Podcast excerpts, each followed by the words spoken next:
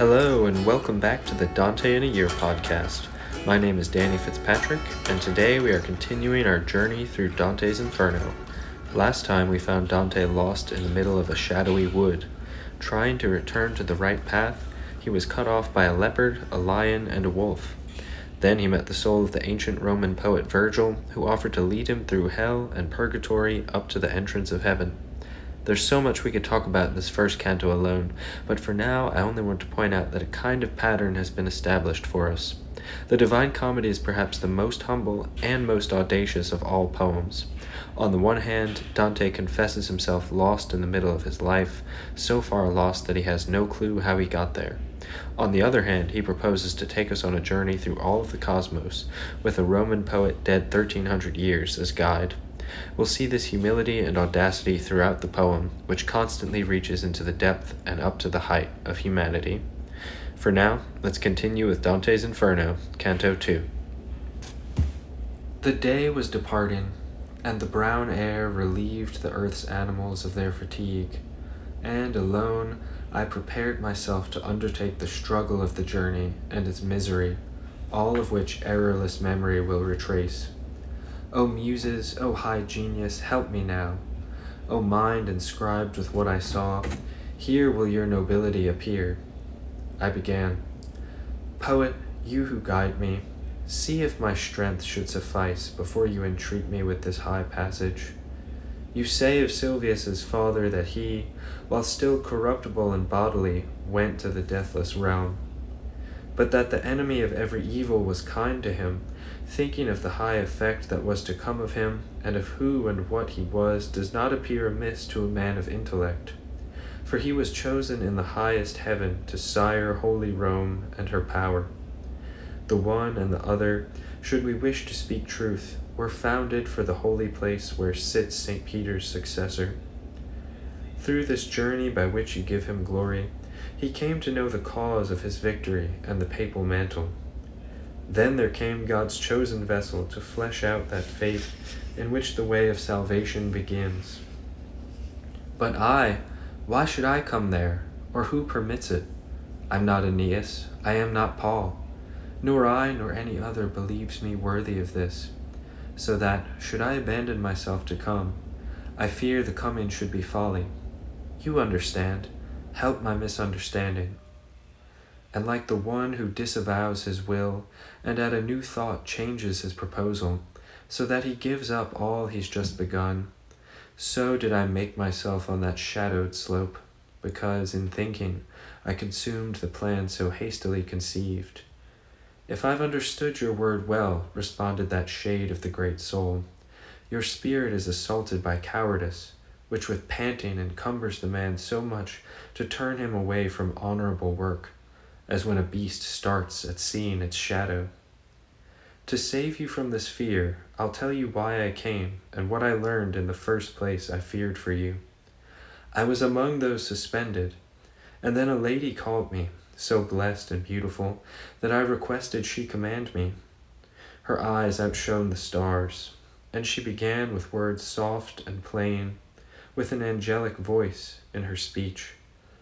O courteous Mantuan soul, whose fame in the world yet endures, and will endure while the world lingers.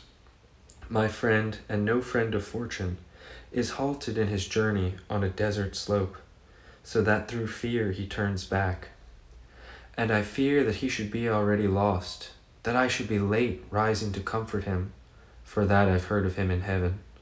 Now go with your innate words and any skill needed for his life, and help him that I should be consoled. I am Beatrice who tell you to go. I come from that place I wish to return. Love moved me and makes me speak. When I'm back before my Lord, I'll often praise you to him. And now she was silent, and then I began.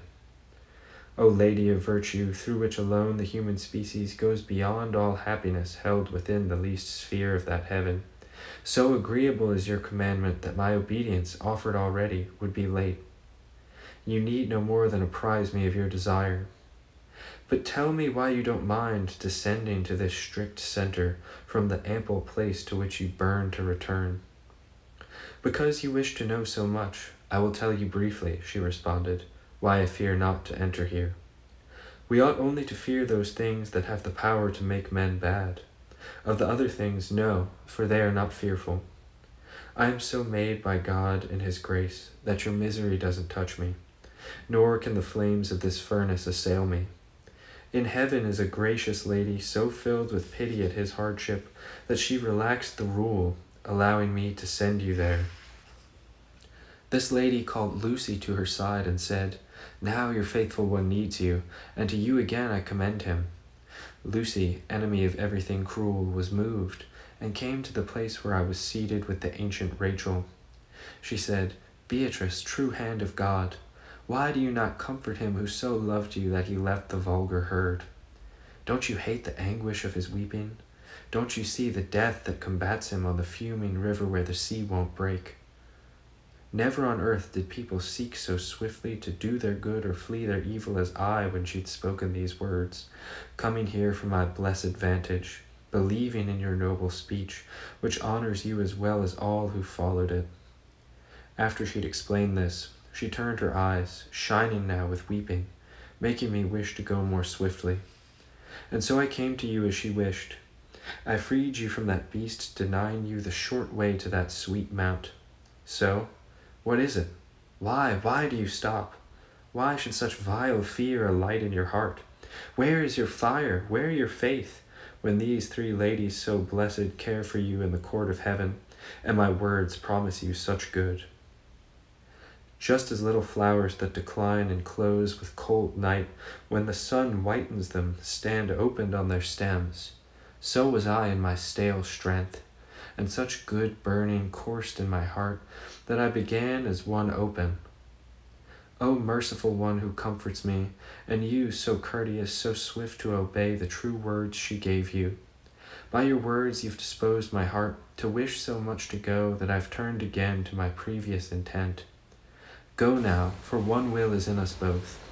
You are the leader, you the Lord, and you the Master. So I spoke, and then as he moved on, I entered the deep and wooded way. Thanks for joining me on another episode of the Dante in a Year podcast. See you Friday for Dante's Inferno, Canto 3.